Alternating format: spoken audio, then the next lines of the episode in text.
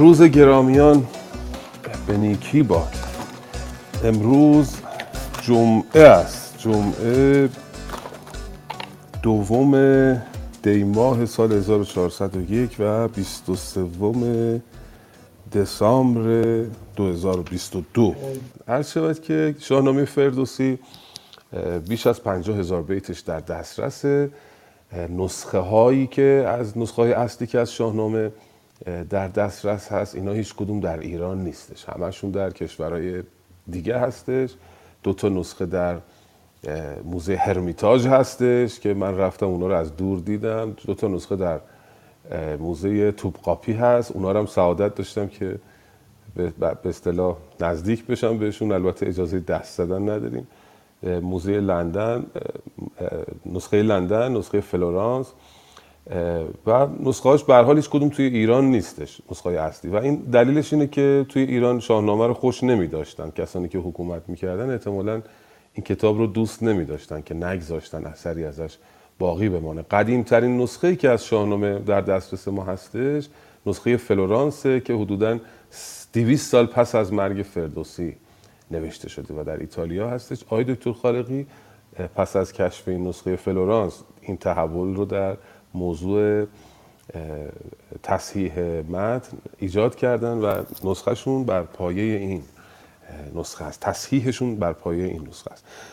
آنچنان که دیدیم به حال بعد از این ستایش خرد و گفتار در آفرینش عالم که از نظر من بسیار نزدیک است به آنچه که در بندهشن اتفاق میفته آفرینش عالم در شاهنامه فردوسی مانند آفرینش عالم در ادیان ابراهیمی نیست. از گونه متفاوت است. بیشتر شبیه روند تکامل است تا شبیه آنچه که ادیان ابراهیمی بهش باور دارن که به ناگاه انسان بر روی زمین میآید. فردوسی بران است که روند تکامل اتفاق افتاده. گیاهان آمدند و بعد جانوران بعد جانورانی که پشتشون خم بوده و بعد پشتشون راست شده بسیار دیدگاهش به باور من مترقی و نزدیک به نظریه تکامل هستش.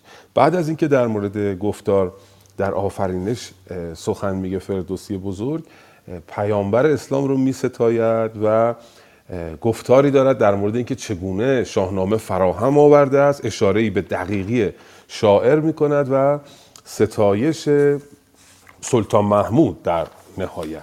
در بخشی که ستایش پیامبر رو می کند روی امام نخست شیعیان تاکید بیشتری دارد و این رو دلیل این گرفتن که جناب فردوسی شیعه است. بعضی ها میگن که خب به حال چون او در دوره حکومت اسلامی میزیسته به ناچار این کار رو انجام داده و در بخش نخست گنجانده است و علا رقم این که می‌دانند و باور دارند که او شیعه است شیعه زاده هست دست کم.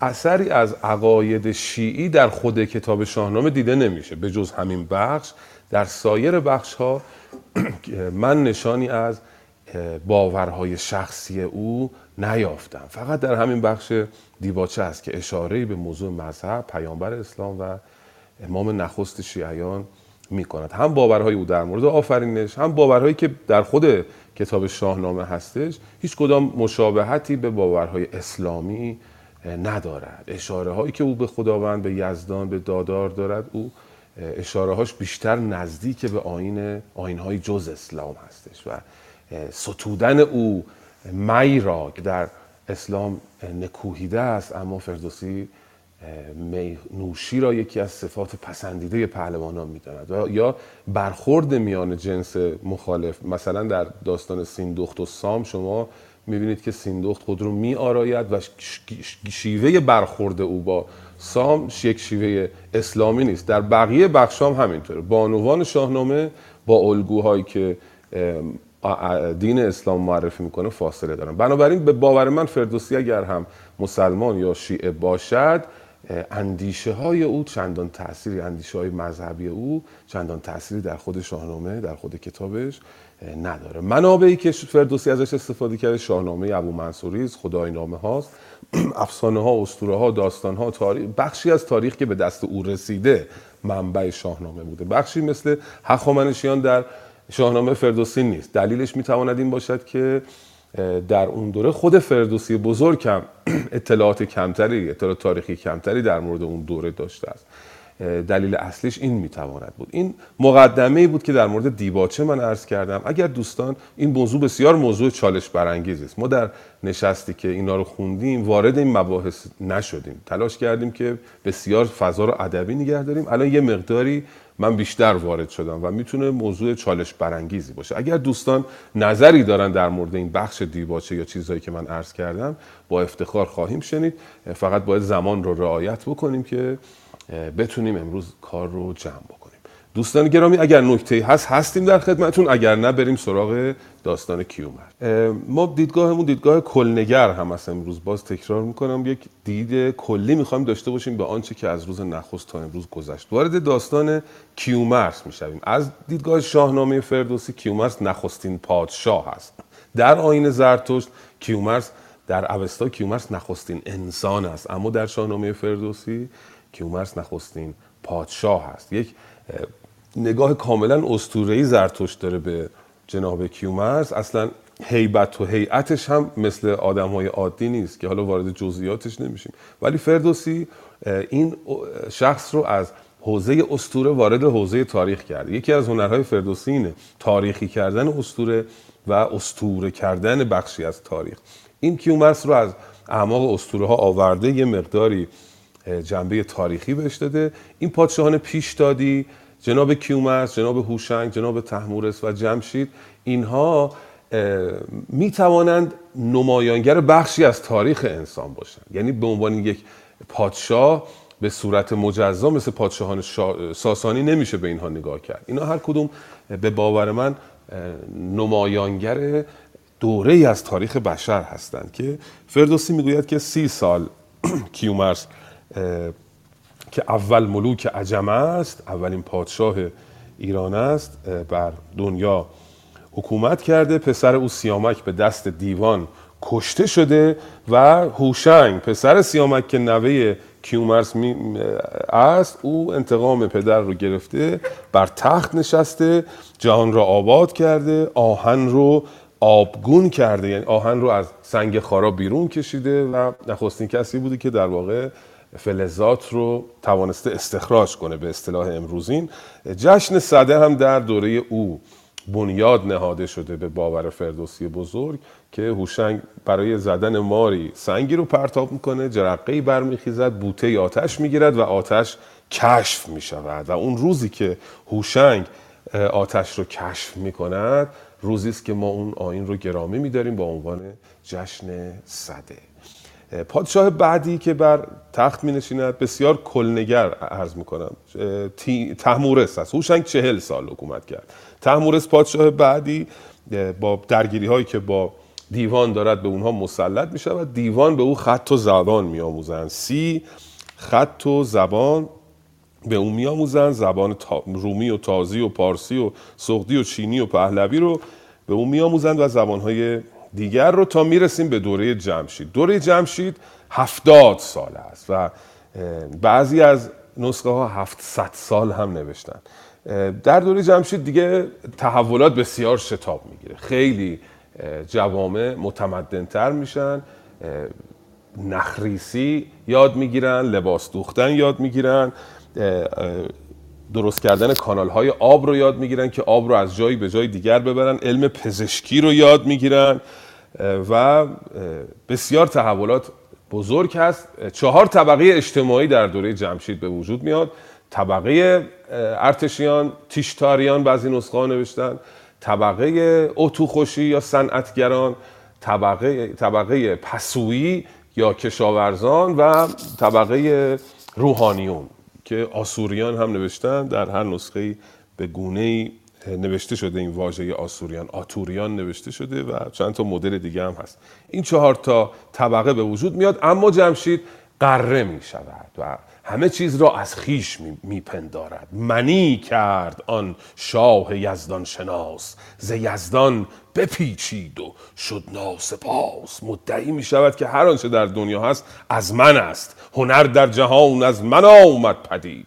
چون من نامور تخت شاهی ندید. وقتی که او دچار غرور می شود فره ایزدی از او دور می شود همی کاست زو فره ایزدی. برآورده بر وی شکوه بدی.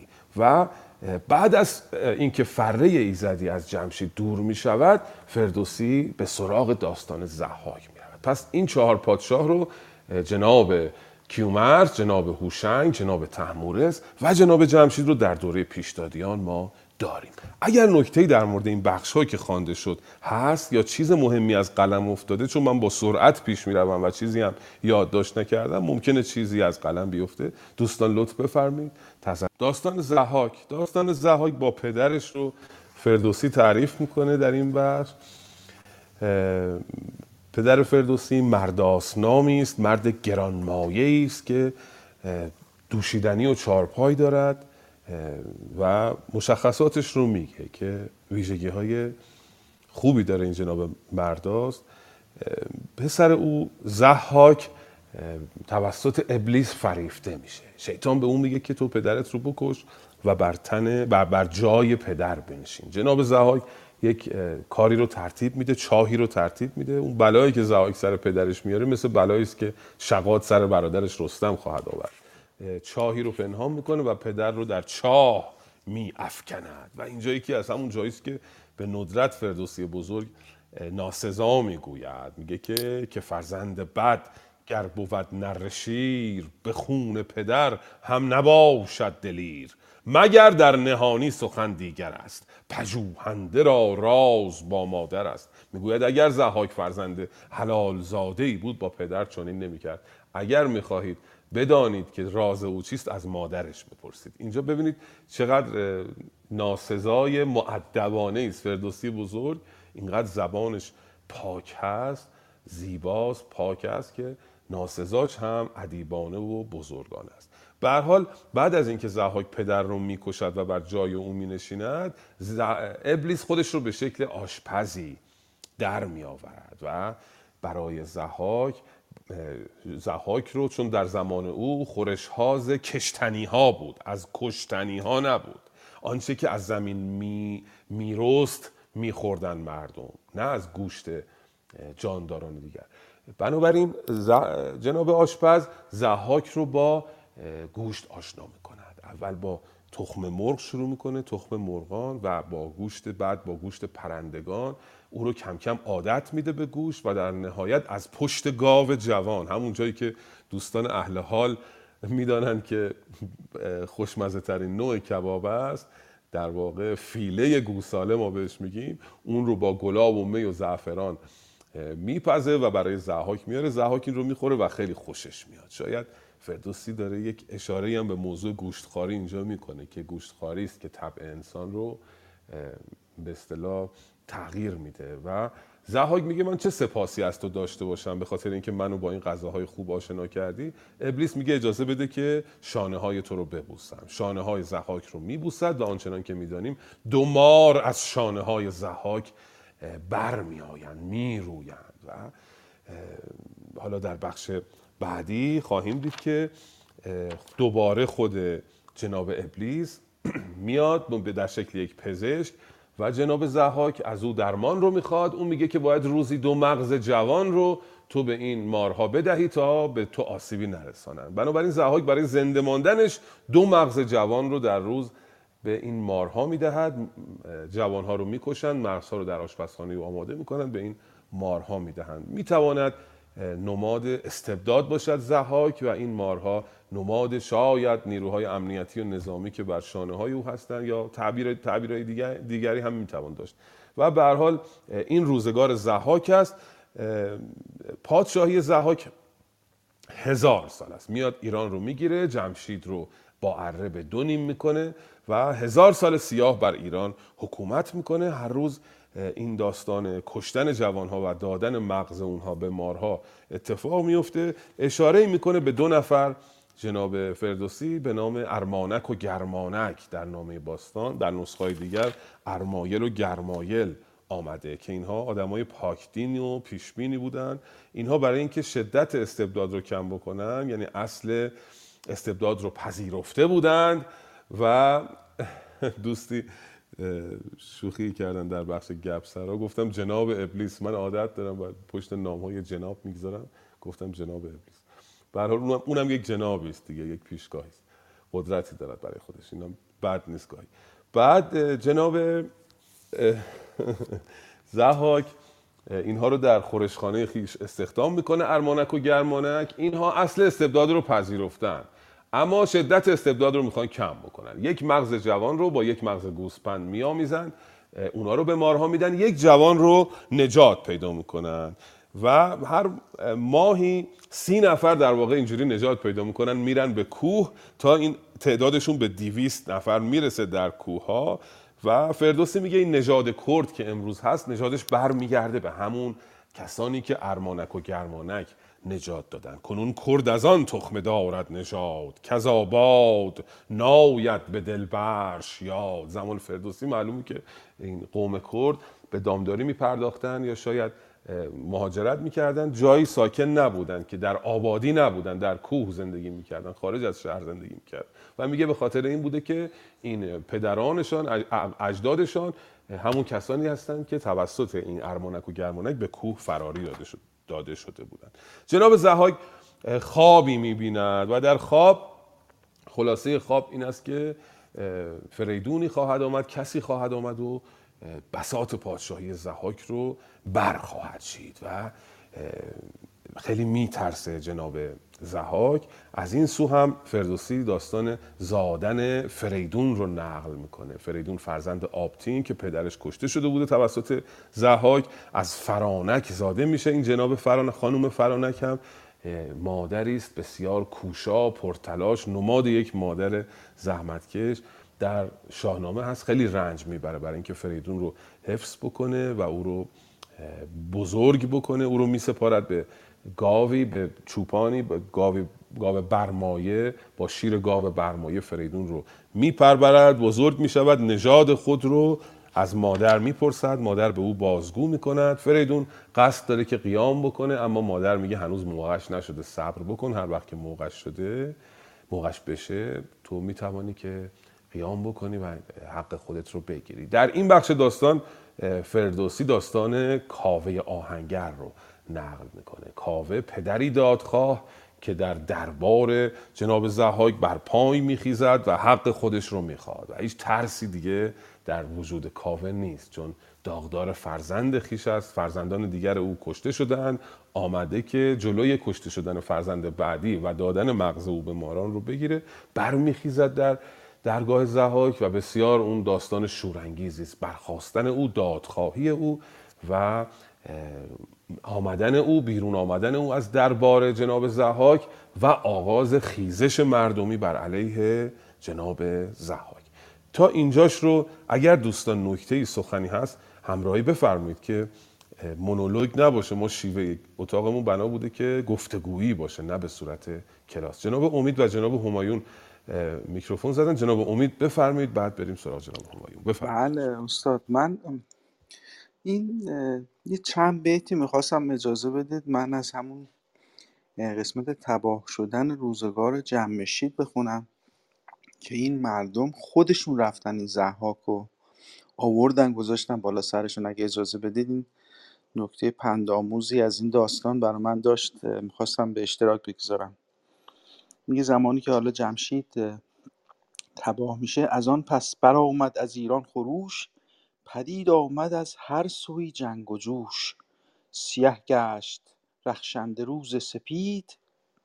گسستند پیوند با جمشید بر او تیره شد فره ایزدی.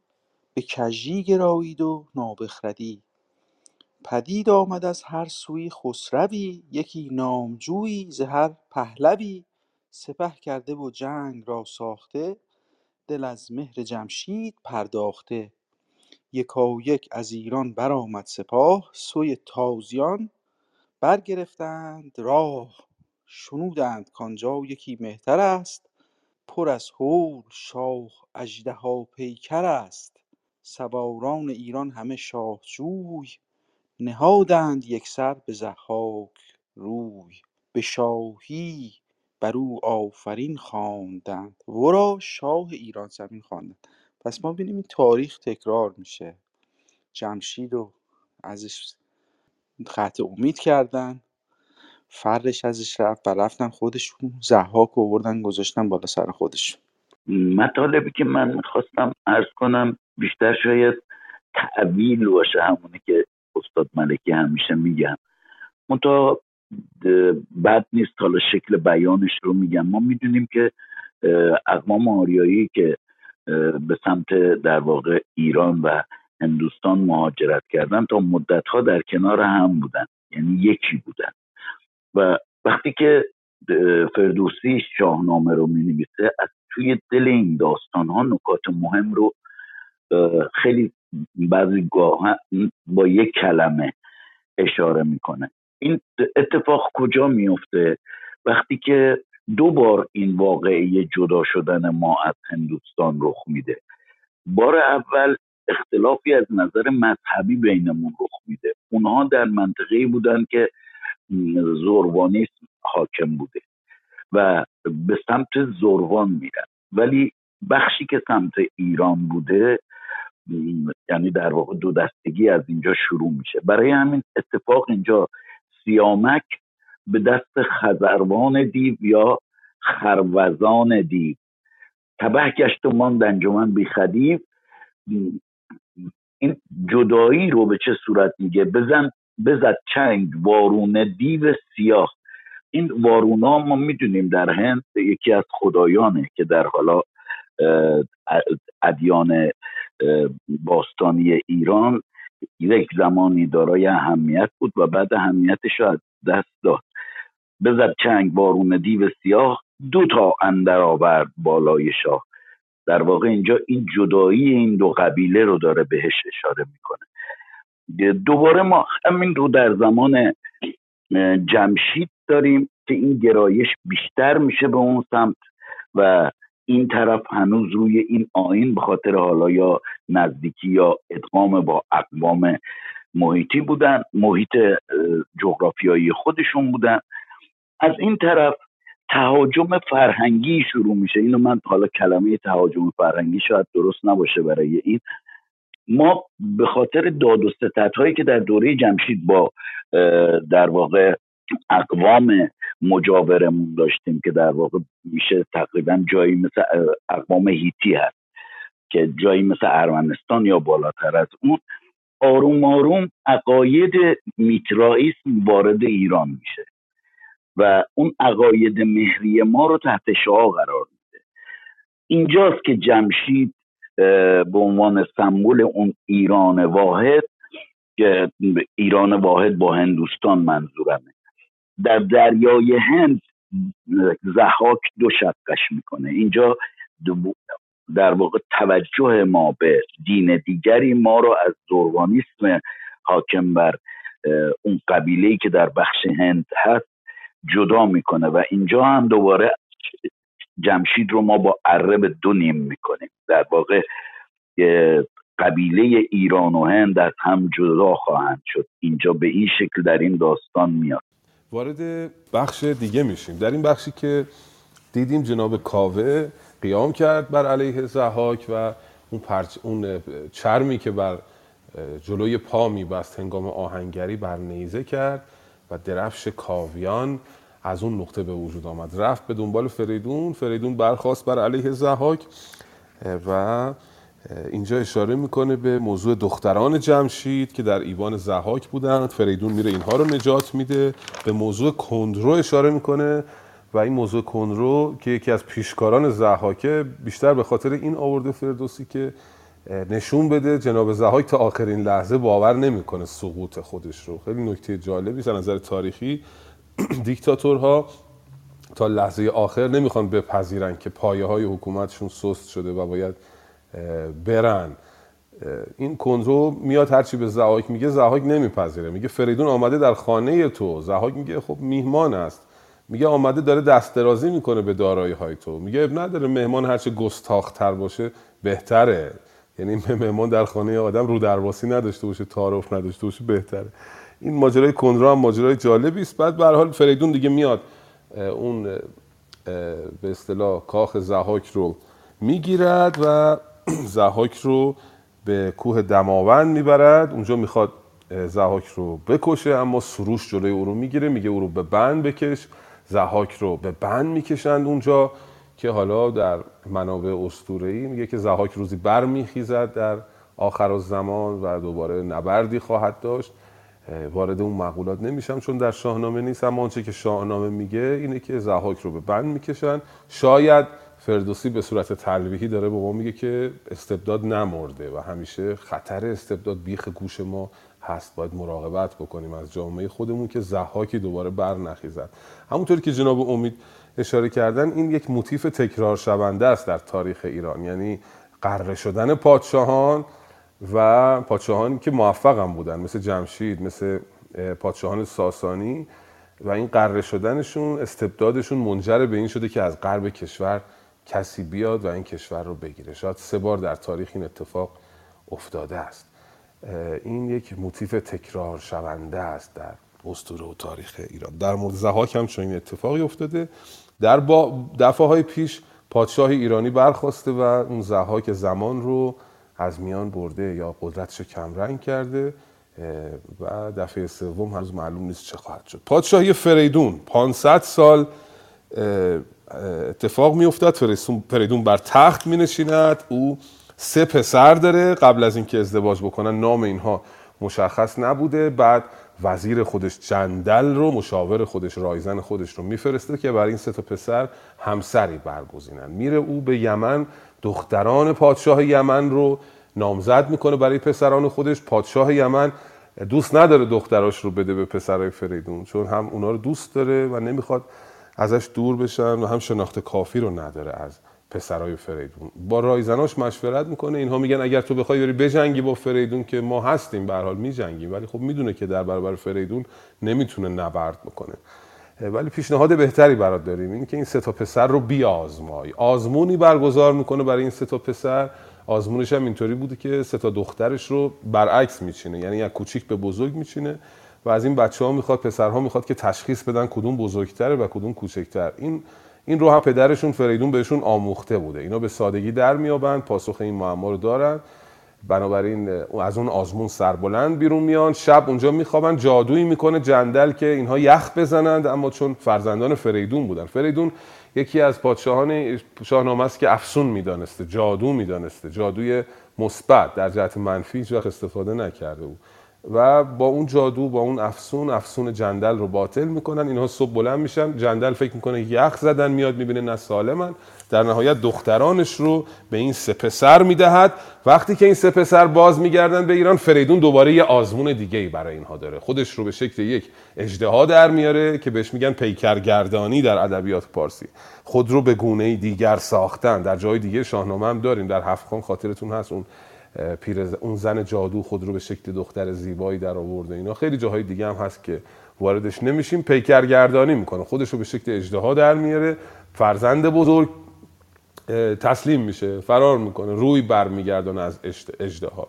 فرزند وسط شمشیر برمیداره که با اجدها بجنگه. فرزند کوچکتر میانه رو برمیگزینه. نه فرار می‌کنه نه میجنگه. با اجدها گفتگو می‌کنه.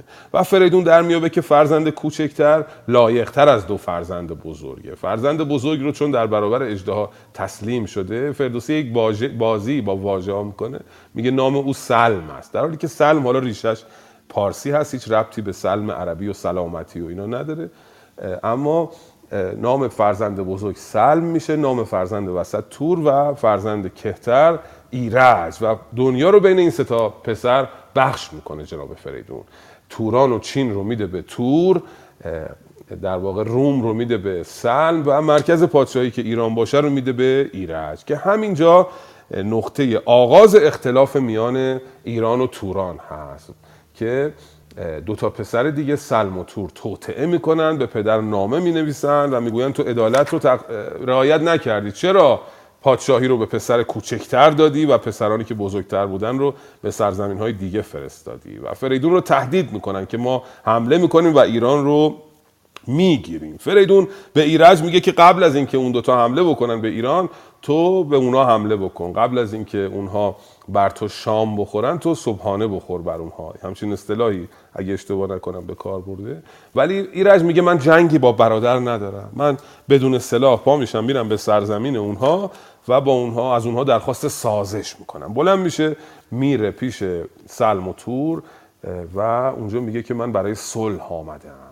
جناب سلم و تور گفته های این جوان رو بر نمیتابند. خوششون نمیاد. نبود راستی نزدشان ارجمند. نمی‌تونستن حرف راست رو برتابند و ایرج رو می‌کشن. اون صحنه کشته شدن ایرج هم بسیار صحنه مهمی است در شاهنامه فردوسی. یکی از نقاط عطف شاهنامه است که ایرج از اینها می‌خواد که او رو نکشند میازار موری که دانه کش است که جان دارد و جان شیرین خوش است. بسیار بیتای بلندی داره این بخش. بزرگی که فرجام او تیرگی است. بدان برتری بر بباید گریست. من ایران نخواهم نخاور نچین نشاهی نگسترده روی زمین. جز از کهتری نیست آین من. نباشد به جز مردمی. دین من. دین من آین من مردمی است انسانیت است و من هیچ چیزی نمی‌خوام. اما اونها نمیپذیرند او رو می‌کشند سر او رو می‌برند برای فریدون پیرگشته. میفرستند و او رو بهش توهین هم می‌کنن. چون این گفت کینک سر آن نیاز که تاج نیاکان بدو گشت. باز کنون خواه تاجشته و خواه تخت. شد آن سایه گستر کیانی درخت سر رو برای پسر میفرستن میگن حالا همون پسری که دوستش داشتی بیا تاج و تخت رو بهش بده یه کنایه هم برای پدر به پدر می‌زنند و دل او رو میسوزانند فریدون با خبر می شود که ایرج کشته شده. در واقع ایرج پسری نداشت. ایرج دختری داره با نام ماهافرید که با پشنگ ازدواج می‌کنه. یکی از پشنگ های شاهنامه همین داماد ایرجه. همسر مه آفرید یا ماه آفرید. پشنگ زیاد داریم در شاهنامه بهشون می‌رسیم. بعد از این دختر منوچهر به دنیا می آید سلم و تور هم در میابند که منوچهری به دنیا آمده و بسیار پادشاه نیکو منظری است و در دربار فریدون هم سپهداران خیلی قوی هستن الان دوره هنوز پهلوانان دوره پهلوانی نیامده دیگه. هنوز قارن هستش شیروی هستش گرشاسب هستش و سام تازه اینجا پا به عرصه می‌گذارد. بعضی میگن سام همون گرشاسبه اما آنچنان که من, من گمان می‌کنم که چون این نیست. در شاهنامه دست کم چون نیست. قباد هست گشواد هست که بعدها گشواد پدر پسرش می‌شود گودرز که خاندان گودرزیان از خاندانهای بسیار مهم دوره کیانیان هستند. اینا پهلوانان دربار منوچر هستند. منوچر آماده میشه برای انتقام گرفتن. سلم و تور می‌دانند که بازنده اند درخواست سازش می‌کنن صلح می‌کنن فریدون نمیپذیرد. منوچر به جنگ سلم و تور می‌رود و این نبرد منوچر با سلم و تور بسیار نبرد جالبی است. منوچر تور رو می‌کشه سلم رو اموهاش رو در واقع می‌کشه فتحنامه ای می‌نویسه برای پدرش فریدون و این نخستین جنگ ایران و توران هست. این شماره یک. قرار بود که دوازده جنگ رو بشماریم میان ایران و توران. نخستین جنگ اینجاست پس جنگ های ایران و توران به خاطر کشته شدن ایرج به دست سلم و تور آغاز شده. و در همین میانه که منوشر در جنگ است کاکوی نبیره زهاک به ایران میتازد. او رو هم شکست می‌دهند. بعد سلم هم خوب فرار می‌کنه و منوچهر او رو می‌کشه. سر سلم رو نزد فریدون میفرستد. یکی از نکات جالب این بخش هم همینه که سر پسری رو برای پدر میفرسته نوش. خیلی نکته قابل تحملی است. و دوگانگی فریدون رو ما اینجا می‌بینیم که نمیدانه بر سر پسر باید بگریه یا شادی بکنه. چون او غیر از اینکه پسرش هست کشنده پسر دیگرش هست. هم دشمنش هست و هم پسرش هست. و فریدون در نهایت میمیرد. منوچهر بر جای فریدون می نشیند منوچهر هم یکی از پادشاهان خوب شاهنامه است. ما اون رو دوست میداریم. فردوسی او رو دوست میداره. 120 سال منوچهر پادشاهیش طول می‌کشه. در دوره منوچهر اتفاقات خوبی میفته جناب زال به دنیا میاد. سام جهان پهلوان سام فرزندی به خداوند بهش میده به نام زال که او موهاش سپیده و زال فکر می‌کنه که او شوم هست او رو به کوه میافکنه سیمرغ زال رو می‌بره بر نشیم خودش. اونجا با غذایی که به بچه های خودش می‌داده این بچه رو زال رو بزرگ می‌کنه. سام بعدها می‌فهمه که اشتباه کرده. میاد دنبال زال زال رو برمیگرداند زال به زابلستان برمیگردد اما روزگار بخشی از پادشاهی رو اون وقت به زال میده در واقع اصلا زال رو جانشین خودش می‌کنه در سرزمین زابلستان جناب سام. و روزگار جوری میچرخه که زال عاشق رودابه میشه. این باز بخش زیبایی از شاهنامه است داستان زال و رودابه.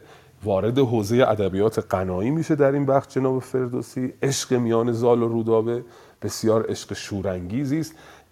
اونا میترسن از اینکه نکنه اختلافی میان ایران و جناب مهراب کابلی پادشاه کابل روی بدهد میترسند از این آمیزش از این ازدواج. و می‌خوان جلوشو بگیرن مهراب بسیار ناراحت میشه حتی تصمیم می‌گیره رودابه رو بکشه اما سیندخت اینجا وارد میشه. سیندخت با دیپلماسی با گفتگو این زن توانای شاهنامه مسئله رو حل می‌کنه. میاد با سام گفتگو می‌کنه.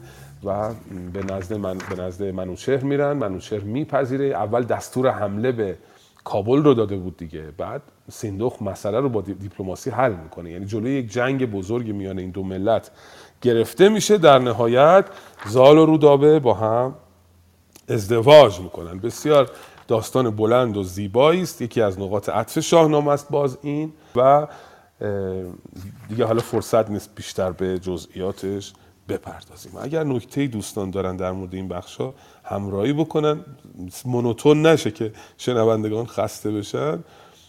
اگر نکته هست حتی نکته کوچکی خواهیم شنید. به داستان زال و رودابه رسیده بودیم و رودابه و زال به هم می‌رسن.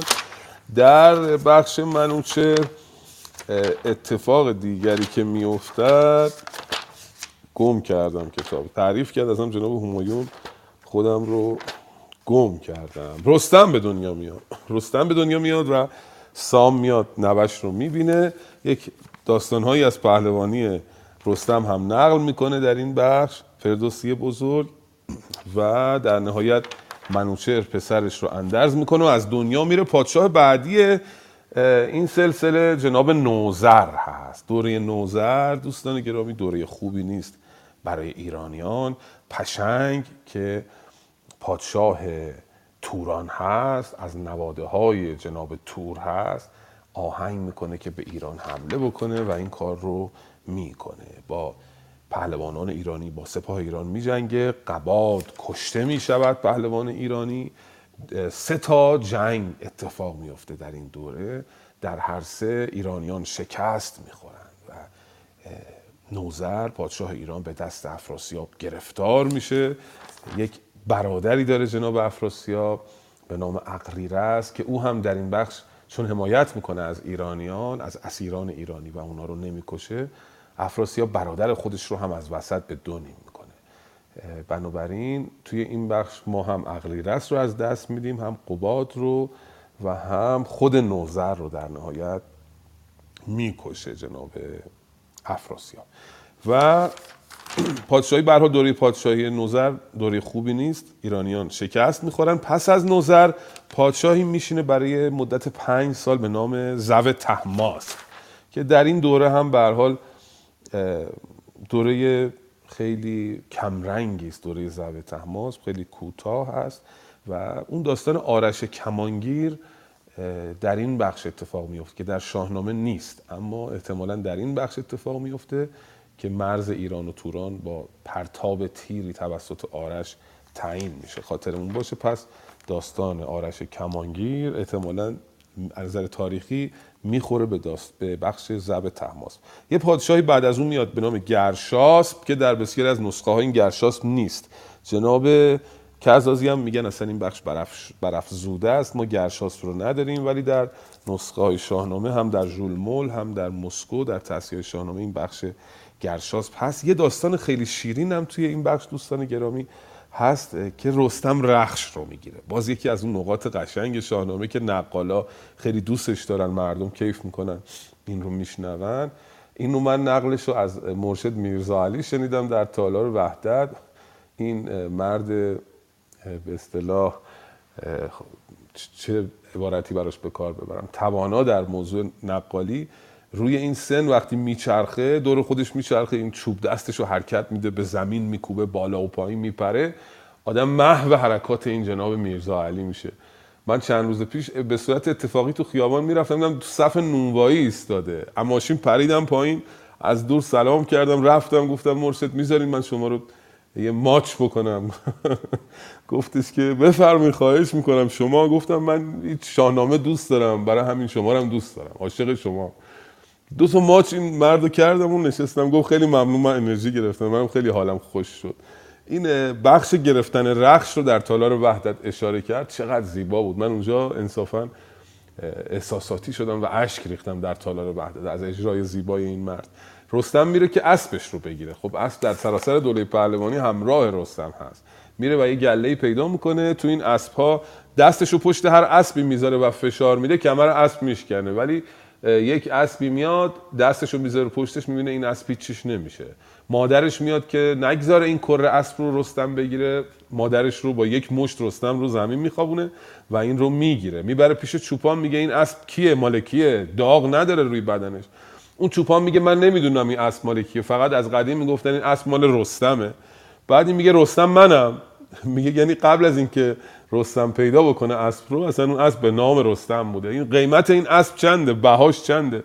و اونجا دو تا بیت قشنگ میگه جناب چوپان که با صدای مرشد میرزا علی من توی تالار وعدت شنیدم موهای تنم سیخ شد هممون شنیدیم. میگه رستم ز چوپان بپرسید که این اجده به چند دست و این را که داند بها؟ بهاش چنده؟ چوپان میگه چون این داد پاسخ که گر رستمی بر او راست کن روی ایران زمین. مرین را بر و بوم ایران بهاست. بر این بر تو خواهی جهان کرد. راست. بهای این اسب بر و بوم ایرانه. یعنی تو با این اسب سرزمین ایران رو راست خواهی کرد. و از حجوم دشمنان در امان نگاه خواهی داشت. این بسیار دو بیت زیبایی است. بعد اسب رو می ستاید. در چند بیت زنخ نرم و کف کف کن و دست کش. ویژگی های اسب هر ویژگی که باید داشته باشه تو این رخش هست. زنخش نرمه کف کف کنه. وقتی که میتازه کف از دهانش میفته دست کشه یعنی رام رستمه سرین گرد و بینادل و گام خوش. تو شش تا صفت تو شش تا عبارت این اسب رو می ستاید جناب فردوسی.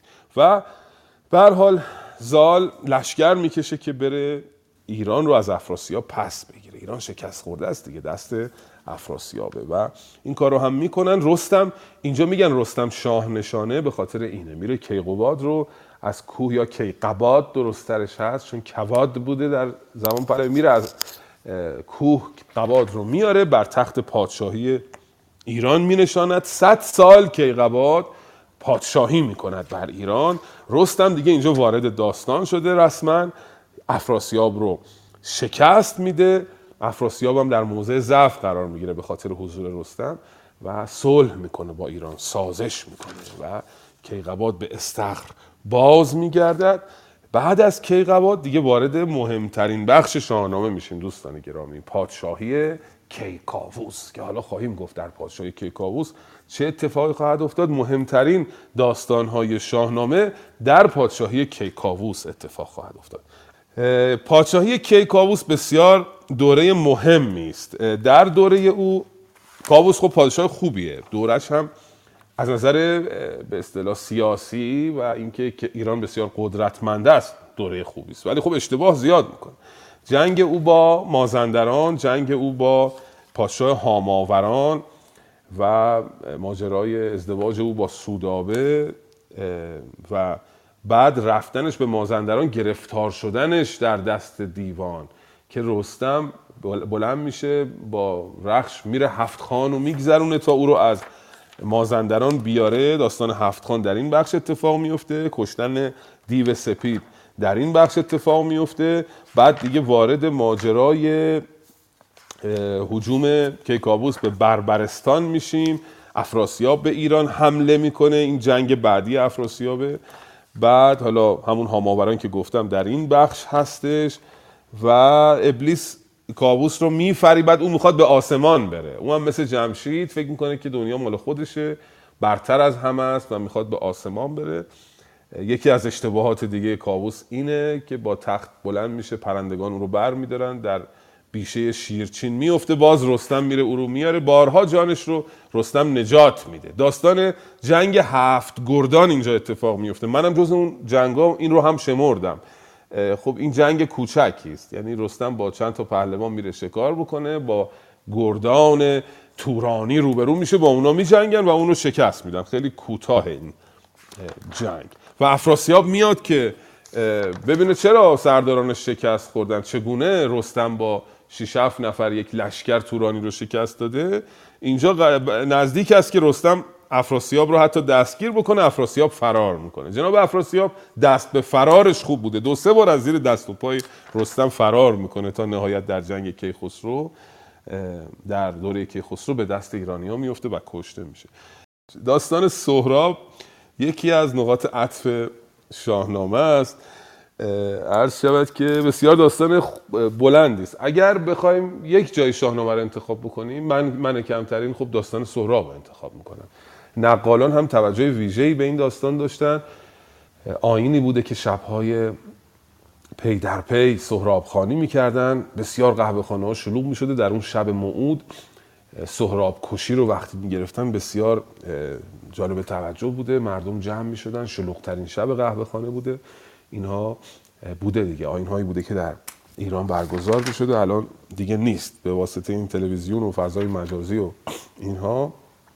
دیگه این نشست ها و آین ها کم کم کم رنگ شده ولی ما اینا رو زنده خواهیم کرد. در آینده ایران شاهنامه بسیار جایگاه مهمی خواهد داشت. این وعده رو از من کمترین داشته باشید که در سالهای آینده شاهنامه در جایگاه بلندترین و مهمترین اثر ادبی تاریخ بر تارک ادبیات و فرهنگ این سرزمین جای خواهد گرفت. از الان نشانه هاش رو دارم می‌بینم که از هر گوشه های شاهنامه خانی سر بر می آورند دوستداران شاهنامه بسیار زیاد شدن و این آین ها رو زنده خواهیم کرد. ایدون باد.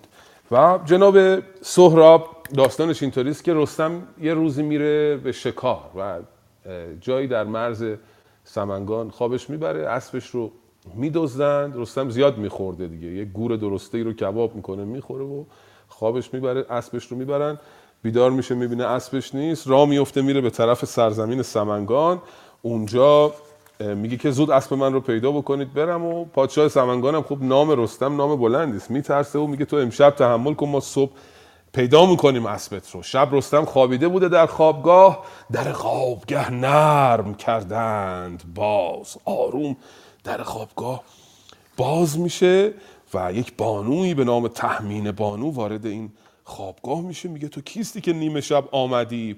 تأمینه پاسخ میده که چون این داد پاسخ که تأمینم. تو گویی دل از غم به دو نیمه من امروز از نسخه جولمول دارم می‌خوانم. شاید یه کمی با نام باستان فرق بکنه. بپرسید از او گفت نام تو چیست؟ چه جویی شب تار؟ کام تو چیست؟ چون این داد پاسخ که تهمینم تو گویی دل از غم به دو نیمم. یکی دخت شاه سمنگان منم ز پشت حجبر و پلنگان منم. بگی تیز شاهان مرا جفت نیست چو من زیر چرخ بلند اندکیست. ز پرده برون کس ندیده مرا ز پرده برون کس ندیده مرا. نه هرگز کس آوا شنیده مرا. هیچ کی تا منو ندیده شنیدم که تو رستم آمده ای در این سرزمین یک, شا... یک شب بمانی و من تو را هم کنون گر بخواهی مرا. نبیند جز این مرغ و ماهی مرا. اینقدر او شیفته رستمه و رستم رو می‌شناسه که حاضر یک شب هم اگر همسری داشته باشه اون فقط رستم باشه و جز او دیگه هیچ کسی روی تهمینه رو نخواهد دید بعد از اون. و اینها به حال از آمیزش اینها فرزندی به دنیا میاد به نام سهراب که یک سر و گردن از هم سالان خودش برتره. وقتی بزرگتر میشه میاد پیش مادر و میگه که که من چون ز هم شیرگان برترم همیز آسمان برتر آمد سرم ز تخم کیم و از کدامین گوهر؟ چه گویم چو پرسند نام پدر؟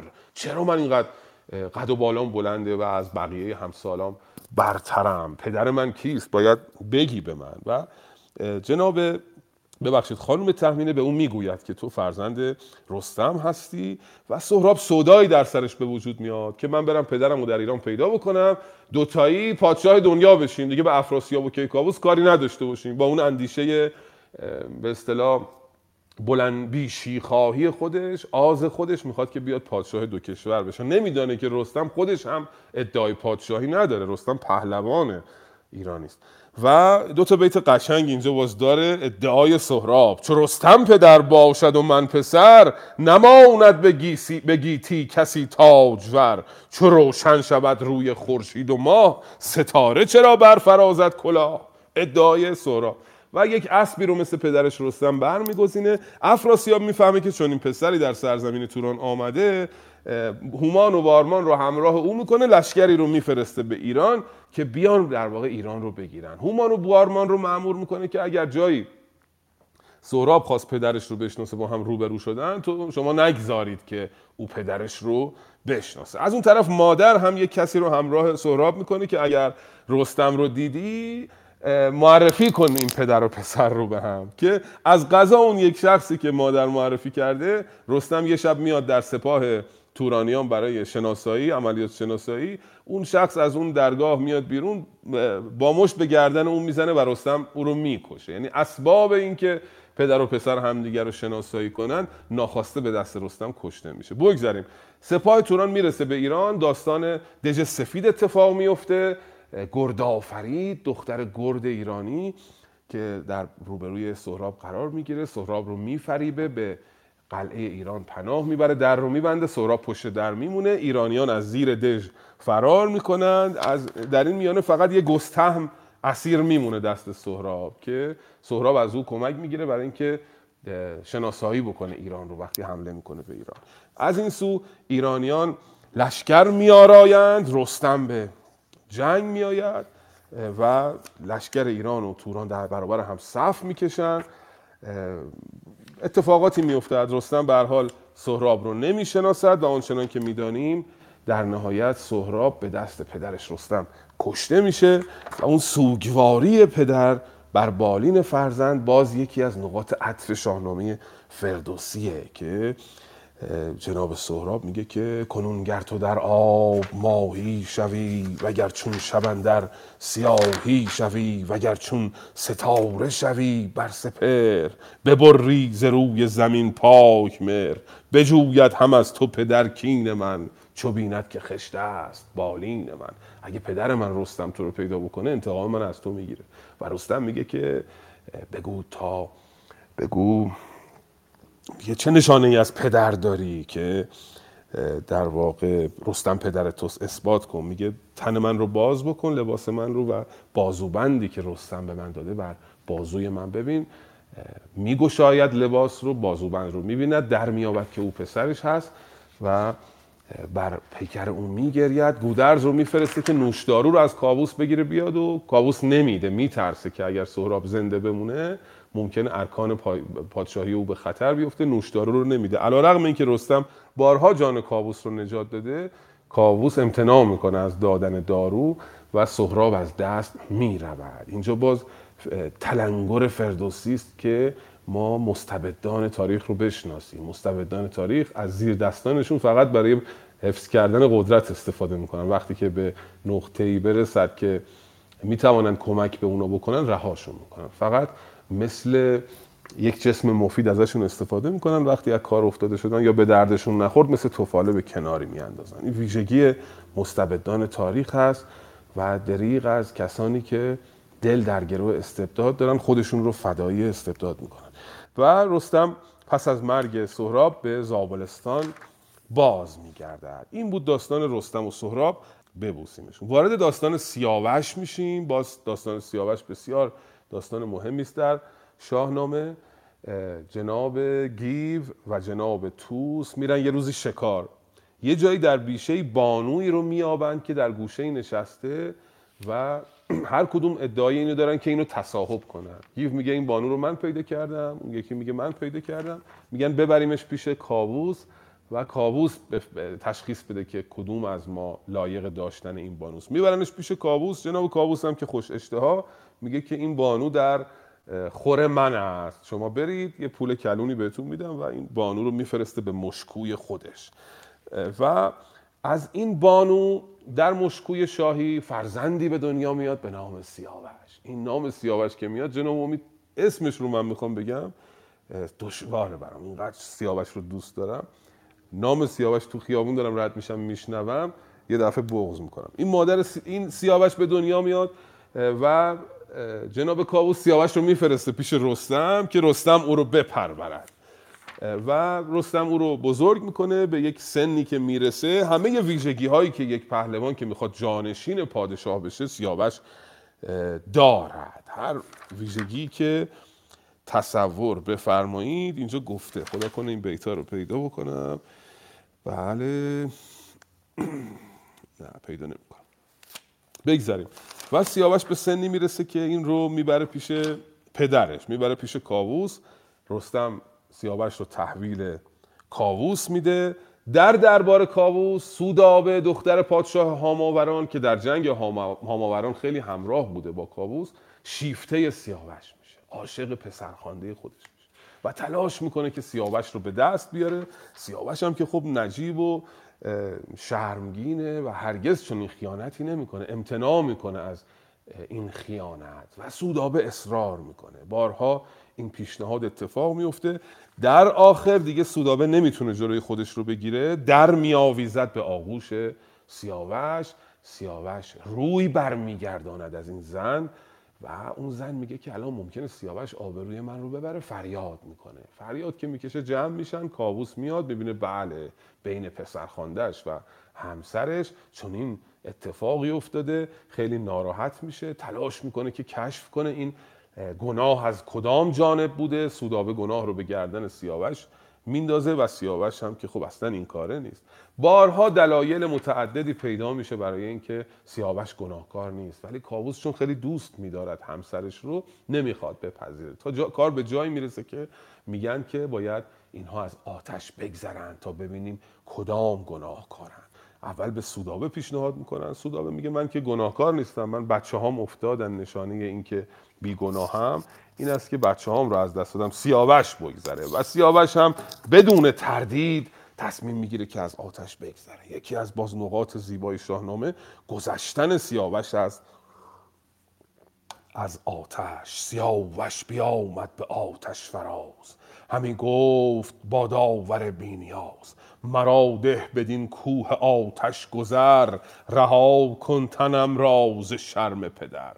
چو زینگونه بسیار زاری نمود سیه را برانگیخت برسان دود. اسب بسیار رو برمیانگیزه و از میان آتش میگذرد. سیاوش سیه را به آتش بتاخت. تو گویی که اسبش به آتش بساخت. زهر سو زبانه همی بردمی.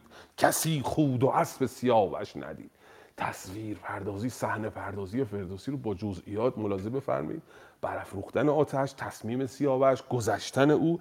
از اون بر سیاوش از اون بر آتش میاد بیرون ز آتش برون آمد آزاد مرد. لبان پرز خنده و رخ همچو ورد. چنان آمد اسب و قبا و سوار که گفتی سمن داشت اندر کنار. چو بخشایش پاک یزدان بود دم آتش و باد یکسان بود. و سیاوش از آتش میگذرد. اما سودابه دست از جان سیاوش بر نمیدارد. افراسیاب حمله می‌کنه به مرزهای شرقی ایران. سیاوش برای اینکه از دست توطعه های سودابه رها بشه و یک نامی هم برای خودش به هم بزنه را میفته میره به نبرد افراسیاب. میره به جنگ. اونجا افراسیاب می‌فهمه که سپاه ایران دست بالا رو داره. سیاوش آمده با رستم با سپاه ایران. و پیشنهاد صلح به سیاوش میده. جناب سیاوش با مشورت رستم و با اجازه پدر میپذیرد که با افراسیاب صلح بکنه. گروگانهایی از افراسیاب می‌گیره و این گروگانها رو نگاه میداره به خاطر اینکه تضمین این صلح باشه. به جناب کابوس پیام میده میگه چه بکنم؟ کابوس میگه که چرا تو گروگان ها رو نگاه داشتی؟ تو همون اول باید اینا رو میکشتی. اینا دشمن ما هستن و در موضع ضعفن. این گروگان ها رو سوار خر کن برگرد برگردان به مرکز پادشاهی. خودت هم حمله کن توران رو بسوزان به آتش. جناب سیاوش اینجا نقطه بسیار زیبایی است بسیار جالبی است. به خاطر اینکه پیمانش رو با دشمن نشکنه حاضر میشه که از خیر پدر و از خیر سرزمین و از خیر پادشاهی بگذره و به, به توران بره. از توران بگذره یه گوشه ای از دنیا زندگی بکنه. یک فرستاده ای میفرسته به نزد افراسیاب. افراسیاب میگه که خب حیف ما اجازه بدیم. با مشورت پیران. حیف که اجازه بدیم سیاوش بیاد از اینجا بگذره. او رو دعوت می‌کنه در سرزمین توران. سیاوش ساکن میشه. هم پیران وزیر افراسیاب هم خود افراسیاب دخترانشون رو به سیاوش میدن و سیاوش دو داماد هست در واقع. زنورینه به قول تازیان که هم داماد افراسیابه و هم داماد پیران. و در اونجا چون خیلی دلیری می‌کنه و جایگاهش خیلی برتر از بقیه میشه بهش رشک می‌برن گرسیوز براش نقشه هایی می‌کشه در نهایت افراسیاب رو مجاب می‌کنه که سیاوش می‌خواد بر علیه تو شورش بکنه افراسیاب حمله می‌کنه با لشکر و سیاوش می‌خواد فرار بکنه بیاد به طرف ایران در راه جلوی سیاوش رو می‌گیرن و به ستم او رو می‌کشن. اون لحظه کشته شدن سیاوش هم خیلی لحظه جالبی است. لحظه زیبایی است. مخصوصا وقتی که گرسیوز او رو به جلو میاندازه او رو به زور داره به طرف جایی که می‌خواد بکشتش هدایت می‌کنه. یه صحنه است که من خیلی دوست دارم. همیشه راه میرم تو ذهنم. این صحنه مرور میشه. نمی‌دونم چرا اینقدر تاثیر گذاشته در ذهنم. صحنه است که سیاوش به پیلسم میگه که برو به پیران برادرت بگو که تو به من قول داده بود که نگذاری باد سرد از بغل من رد شه. الان کجایی که ببینی من؟ توی صحرا دارن منو میتازانن و به طرف کشتنگاه می‌برن. هیچ کسی هم نیست حتی برای من بگرید و گروه زره سر سیاوش رو می‌بره. این چند تا بیتی که سیاوش با پیلسم درد دل می‌کنه لطفا بشنویم بخوانیم با هم. میگه که به سیاوش بدو گفت پدرود باش. زمین تار و تو جاودان پود باش. درودی ز من سوی پیران رسان. بگویش که گیتی دگر شد بسان به پیران نزین گونه بودم امید. همه پند او باد شد من چو بید. مرا گفته بود او که با صد هزار زرهدار و برگستوان ور سوار. چو برگرددت روز یار تو هم به گاه چرا مرغزار تو هم. کنون پیش گرسی وزی در دوان پیاده چنین خار و تیر روان. نبینم همی یار با من کسی که بخروشدی زار بر من بسی. کجا شد اون پیمانی که با من کردی؟ کجایی؟ الان کسی نیست حتی بر من بگرید. و سر سیاوش رو می‌برند از خون گلوی سیاوش گیاه سیاوشان برمیخیزد که نماد انتقام است.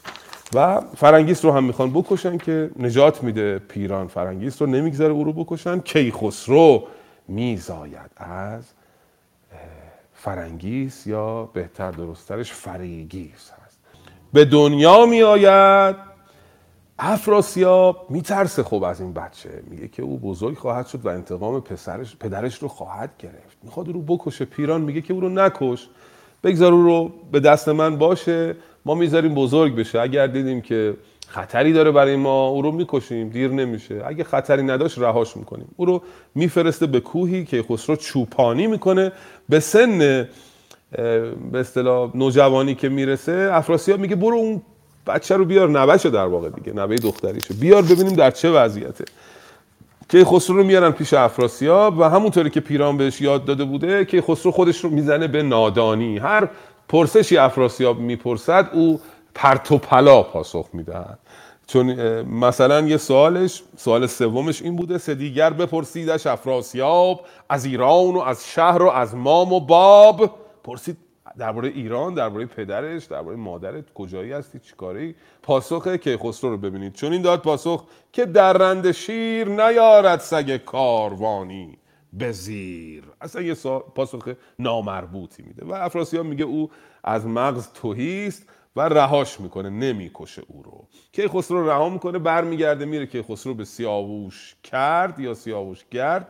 اونجایی که پدرش بنا کرده بود اونجا زندگی می‌کنه. از این سو ایرانیان شاهجویند. کاووس می‌داند که نوه او در سرزمین توران است. گیو رو معمور می‌کنند که بره و جناب که سرزمین توران بیاره. پیش از اینکه این اتفاق بیفته رستم شنیده بود که سیاوش کشته شده بر میخروشه میره به مشکوی شاه گیسوی سوداور رو می‌گیره از مشکوی میاره بیرون و سر سوداور رو می‌بره. اینم نکته جالبی است که یک پهلوان در دربار پادشاه چقدر قدرت داره که می‌تونه همسر پادشاه از مشکویش بیرون بیاره و بکشه. این نشانه این است که قدرت در سیستم پادشاهی در سامانه پادشاهی نامحدود نیست. به حال عناصری وجود داشتن برای محدود ساختن قدرت. پادشاه در ایران یک عنصر استبدادی و یک پادشاه مطلقه نیست. او با مشورت بزرگان همه جا هم می‌بینیم هر جا می‌خواد پادشاه تصمیم بگیره مشورت می‌کنه. با وزیرانش با بزرگانش با بزرگان سرزمین مشورت می‌کنه بعد تصمیم می‌گیره. اینجا دیگه به ما اثبات میشه که رستم چقدر قدرت داره که حتی اجازه داره بره در مشکوی شاه و سر همسرش رو ببره. می‌کشد به حال سودابه رو و در واقع خب میرن و سرزمین توران رو به آتش میسوزانن.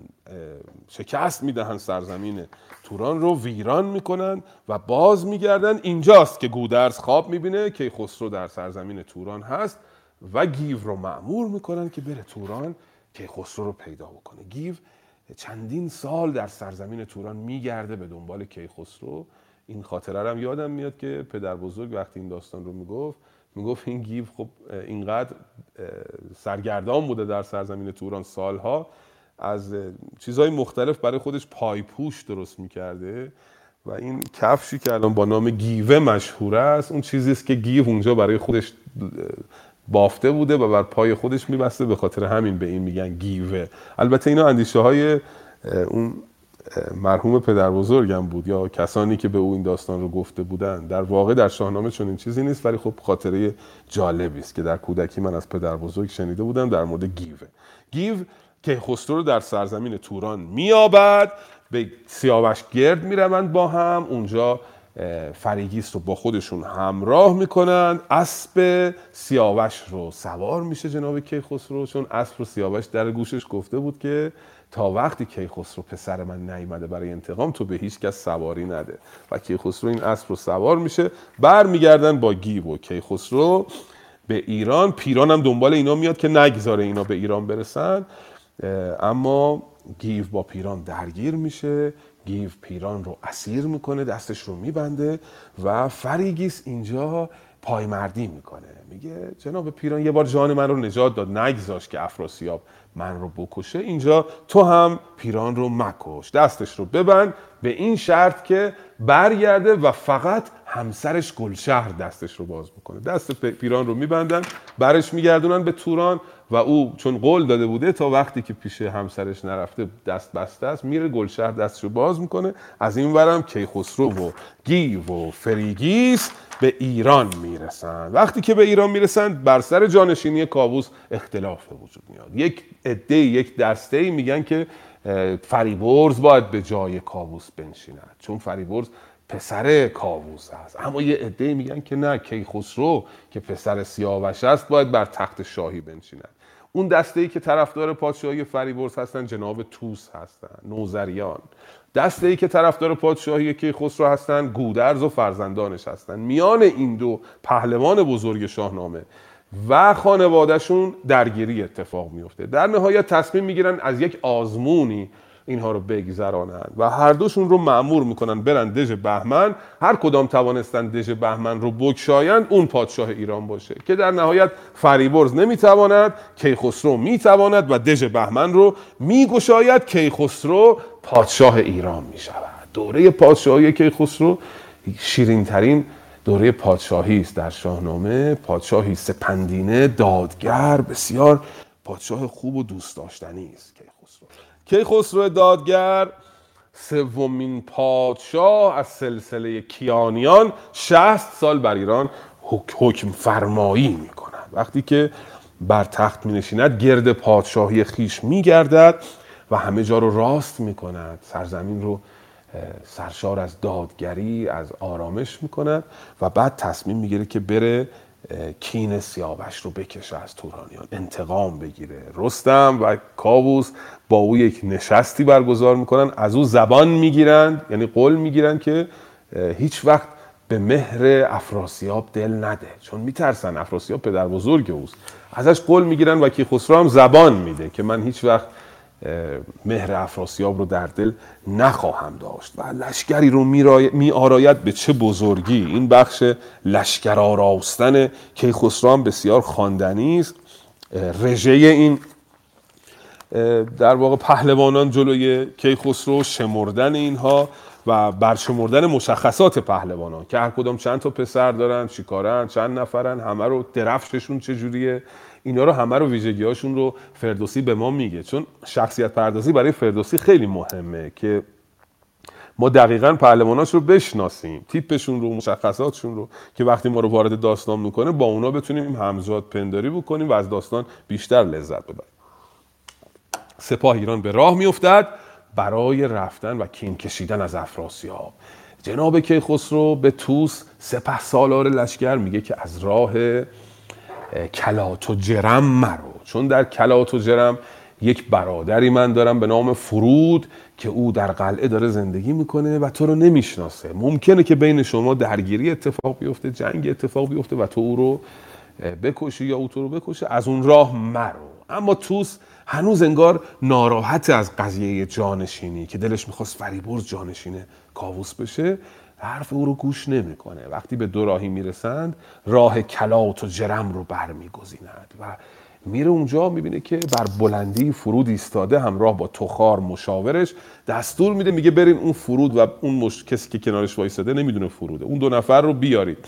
میرن که او رو بیارن فرود و تخار خب دست به بند نمی‌دهند به این سادگی. نخستین پیامبری که میره فرستاده ای که میره اون دو نفر رو بیاره جناب بهرام است. بهرام هم شخصیت دوست داشتنیه در شاهنامه دوستان گرامی. بهرام فرزند گودرزه. میره که او رو بیاره اونجا می‌شناسه با هم معرفی میشن. بهرام صمیمی ترین دوست سیاوش بوده و فرود با دیدن او خوشحال میشه.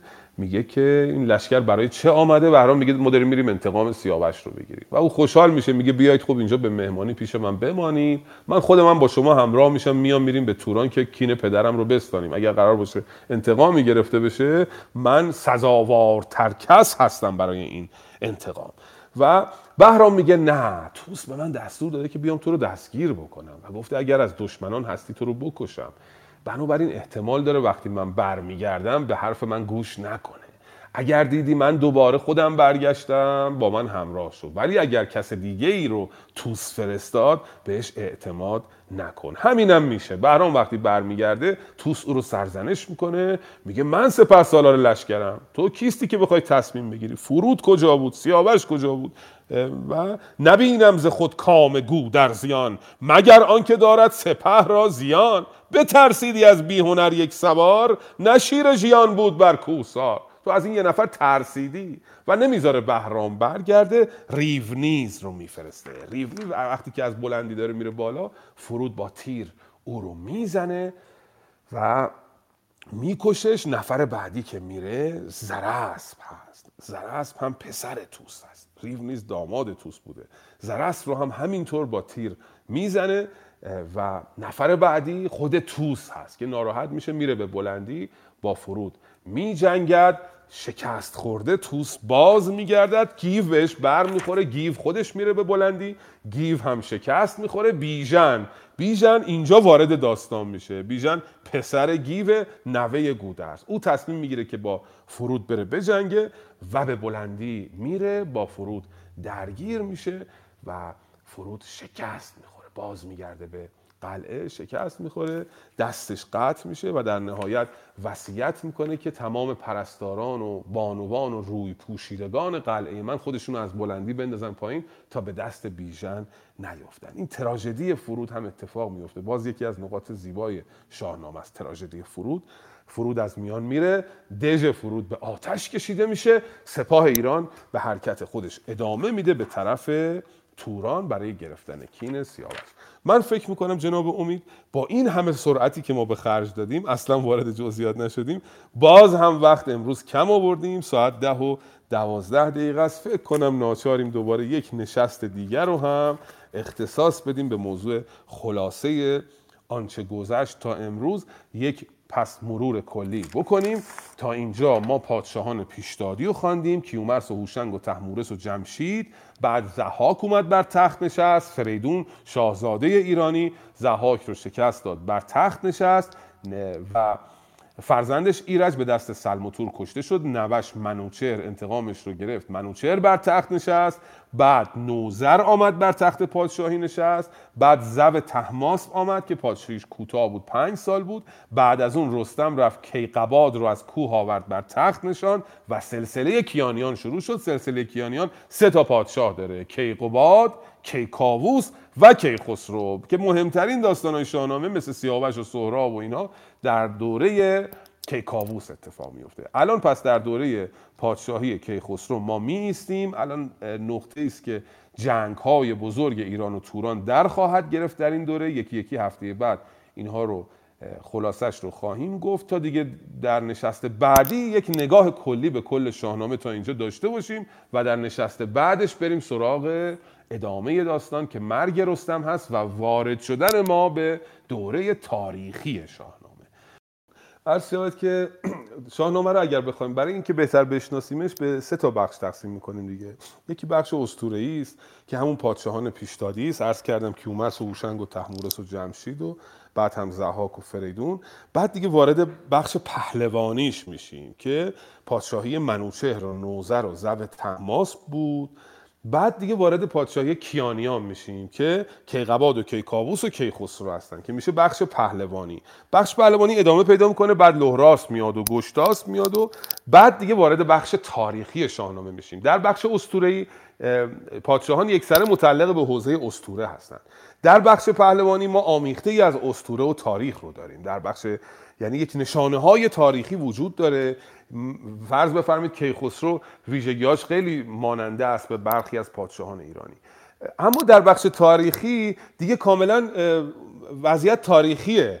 یعنی مهمترین منبع ما برای شناخت دوره ساسانیان جالبه بدانیم که شاهنامه فردوسیه. بنابراین بعد از بهمن دیگه وارد حوزه تاریخی میشیم. پس سه تا بخش شد. نخست دوره اسطوره‌ای پادشاهان پیشدادی بعد دوره پهلوانی از فریدون تا گشتاسب بعد دوره تاریخی که دیگه بعد از بهمن میشه تا پایان شاهنامه که شکست ایران از تازیان است و به اصطلاح استیلای تازیان گجستک شومپی بر این سرزمین اهورایی. قابل درک وقتی که از استوره سخن میگیم مبحث استوره با افسانه و قصه و دروغ متفاوته. جالب دوستان گرامی من به عنوان کسی که شاهنامه درس میدم سالهاست اولین چیزی که می‌پرسن از من توی کلاس یا بعد از کلاس یا دوستان اصلا مسئله شاهنامه مطرح میشه. معمولا می‌پرسن که خب این قصه ها راست یا دروغه؟